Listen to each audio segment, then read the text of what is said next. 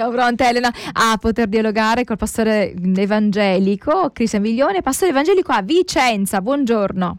Ciao a tutti, un abbraccio. È vero, Vicenza. Vicenza. Nella città, come viene detto, dei magnagatti. Si dice che a Vicenza mangino i gatti, però è una leggenda. Ah. È solo una leggenda. Solo una leggenda. allora, mentre eh, ascoltavamo il brano insieme a Elena e a te, eh, ricordavamo i tempi, i tempi passati in cui facevamo il mm. programma mm. con Salvatore Loria, sì, che salutiamo. Salutiamolo. E, mm. Ciao Salvatore. Senti chi predica, no? Sì, Quindi bellissimo. tante volte Elena ti chiamava per, per, dirti giorno lunedì alle ore tot c'è la, la puntata di Senti chi predica. Eh, e quindi ricordavamo sì. questo, questo, momento bello in cui la parola aveva sempre no? la, diciamo, il posto d'onore. La parola Esatto. Ah, il posto esatto. d'onore, la parola, la sacra, la sacra parola. E quindi noi andiamo alla parola, andiamo all'Ecclesiaste, leggiamo alcuni versi del capitolo 8 proprio perché non possiamo parlare solo eh, con le nostre parole, ma è bello parlare avendo come base la parola di Dio.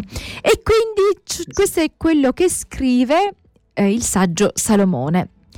Lo scriveva, ma noi lo riteniamo presente, riteniamo che quello che lui ha scritto vale anche per il nostro tempo. Chi è come il saggio? E chi conosce la spiegazione delle cose?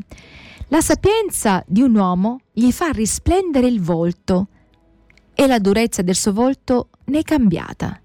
Io ti dico, osserva gli ordini del re. E questa a causa del giuramento che hai fatto davanti a Dio. Non ti affrettare ad allontanarti dalla sua presenza e non persistere in una cosa cattiva, poiché egli può fare tutto quello che gli piace. Poiché, perché la parola del re è potente. E chi gli può dire che fai? Chi osserva il comandamento non conosce disgrazia e il cuore dell'uomo saggio sa che c'è un tempo e un giudizio. Perché per ogni cosa c'è un tempo e un giudizio, poiché la malvagità dell'uomo pesa gravemente addosso a lui.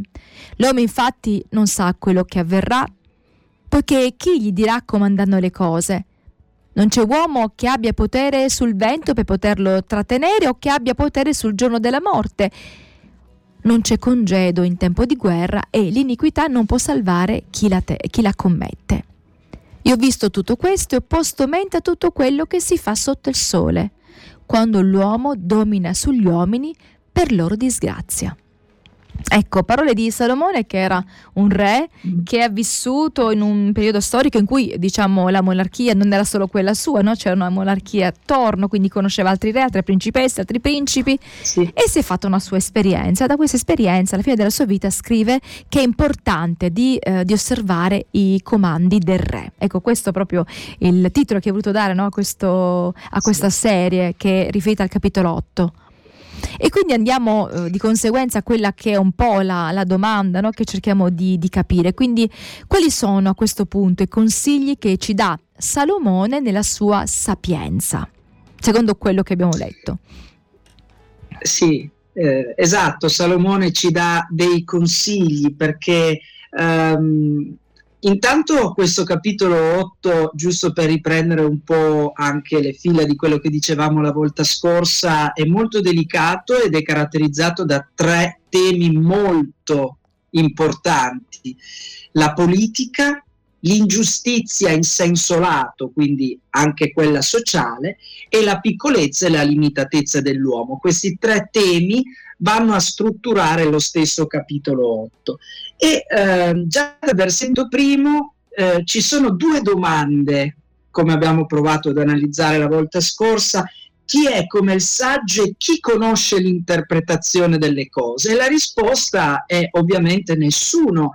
Nessuno è saggio con le proprie forze, nessuno con le proprie forze può trovare la giusta interpretazione delle cose, ma solamente colui e o colei che riceve la rivelazione dall'alto, la sapienza di Dio che permette di essere saggio e permette di avere occhi per vedere più in profondità nella giusta direzione, nella giusta interpretazione delle cose. E allora Salomone, visto che ha questa sapienza che gli viene donata dall'alto, può dare dei consigli anche agli altri su come vivere e su come eh, rapportarsi a quei tre temi delicati che costituiscono il capitolo 8 concentriamoci appunto su quello eh, che riguarda la politica e come dicevi tu il consiglio l'esortazione che eh, Salomone ci dà è quella di osservare il comando del re.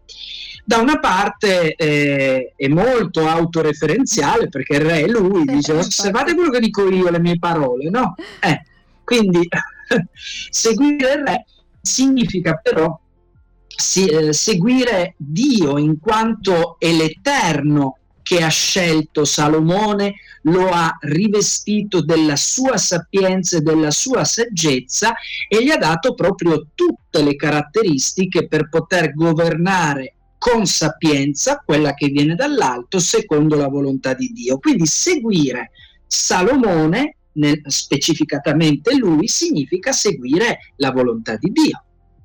Salomone è uno strumento di questo. Dall'altra parte però si può anche intendere in senso generale, seguire il re, osservare i comandi del re. Tra l'altro eh, dobbiamo comunque valutare sempre il contesto nel quale appunto eh, ci sono queste parole e il contesto ebraico, perché da lì non, non, si schioda. Ecco. È vero che Salomone e gli altri re, Israele, sono a contatto con altri popoli, però la parola di Dio è nel popolo di Israele, quindi è da lì che eh, viene fuori il contesto adeguato ed è quello che noi dobbiamo comprendere. In Israele il re i re in generale vengono scelti da Dio. Saul, Davide, mm-hmm. Salomone, eccetera. E quindi dovrebbero farsi guidare da Dio.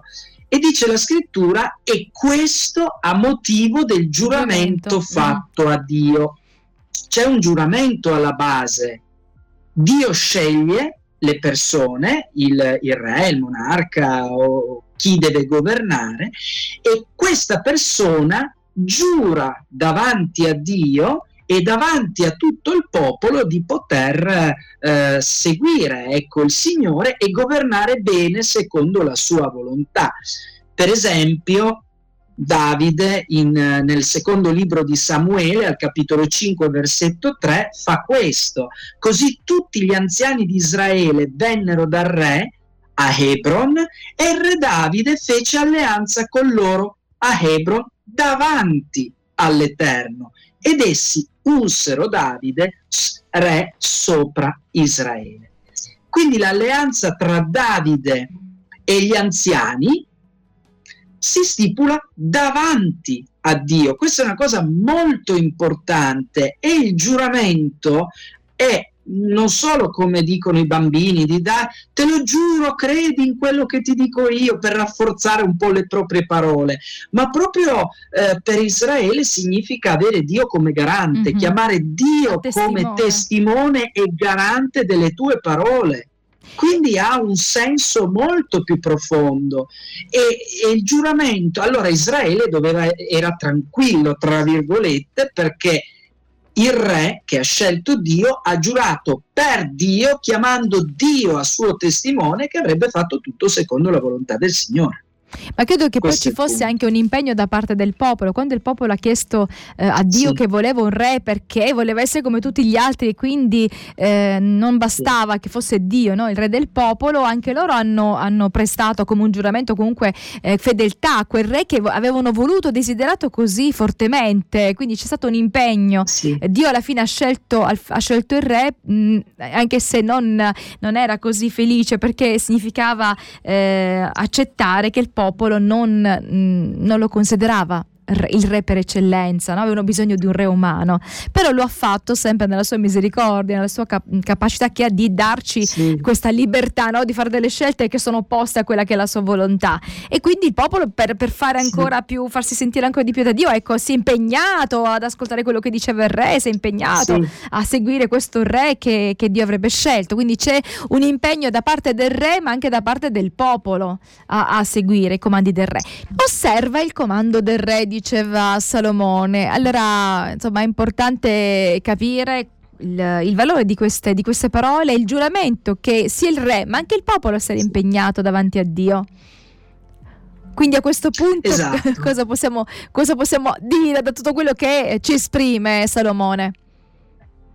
Sì, intanto che eh, la forma di governo muta anche nel tempo. Adesso eh, in questo momento Salomone e Israele avevano la monarchia, ma è in realtà una monarchia eh, teocratica perché la vera forma di governo è quella di Dio. La teocrazia eh, forse oggi viene vista un po' in senso negativo, però bisogna eh, vedere le cose nel loro contesto, come dicevamo. E la teocrazia è, eh, intanto la parola è formata, è greca, da Zeos, Dio, e Kratos, potere, quindi è un governo che trae la sua legittimità direttamente da Dio. È lui che fa e governa ed è il padrone, il creatore di tutte le cose. Quindi attraverso i suoi strumenti, che in questo caso è un re da lui scelto, ehm, lui governa il suo popolo e le persone possono vedere ecco, possono avere una persona di riferimento fisica in questo modo, però non è Salomone a governare. Questo è il punto. Nella teocrazia è sempre Dio che fa. Possono cambiare le forme di governo, infatti in Israele erano cambiate, da Mosè, Aronne, Giosuè, poi c'erano i giudici e adesso c'è il re. In ogni caso, a parte le persone che si sceglie Dio, lui è, il re, lui è il pastore del suo popolo che invierà poi il Messia per portare a compimento il regno. Quindi non si può parlare di democrazia, perché la democrazia che eh, oggi conosciamo, come oggi conosciamo, non c'era al tempo. Il governo non è dal basso, il governo è dall'alto, ma dall'altissimo, non solo dall'alto, da Dio stesso. Poi non è detto che eh, il Signore non possa illuminare il popolo tanto da far scegliere a loro al popolo stesso i propri governanti, però c'è sempre il rischio, ecco, da questo punto di vista che il popolo possa seguire un po' come bandierina no? eh, determinate cose. Per cui al tempo, ed è giusto così, è il Signore che governa e fa tutto. Questo è eh, per completezza ecco, del contesto, se no facciamo fatica a capire, non possiamo mai intendere con i nostri modi di pensare odierni certo. le cose che avvenivano al tempo, se no facciamo caos o facciamo cancel culture, ma questa non ci piace e non la vogliamo. Devo sempre capire no? il, il, il, periodo storico in cui è stata scritta la Bibbia, cosa si viveva, qual era la cultura dei popoli attorno a Israele, quella eh, di Israele, esatto. perché se la caliamo eh, nel nostro tempo non riusciamo a capire, ma penso anche a alcune frasi che noi utilizziamo oggi. Queste frasi a volte per chi non ne conosce il contesto non hanno senso, se prese letteralmente, a volte diciamo delle frasi sì. che non hanno senso, però per la cultura in cui viviamo hanno, hanno tanto senso, ma se una persona che sì. è vissuta prima o dopo, dopo molto tempo da noi, sentirà quella frase senza capire il, quello che era uh, il significato. No?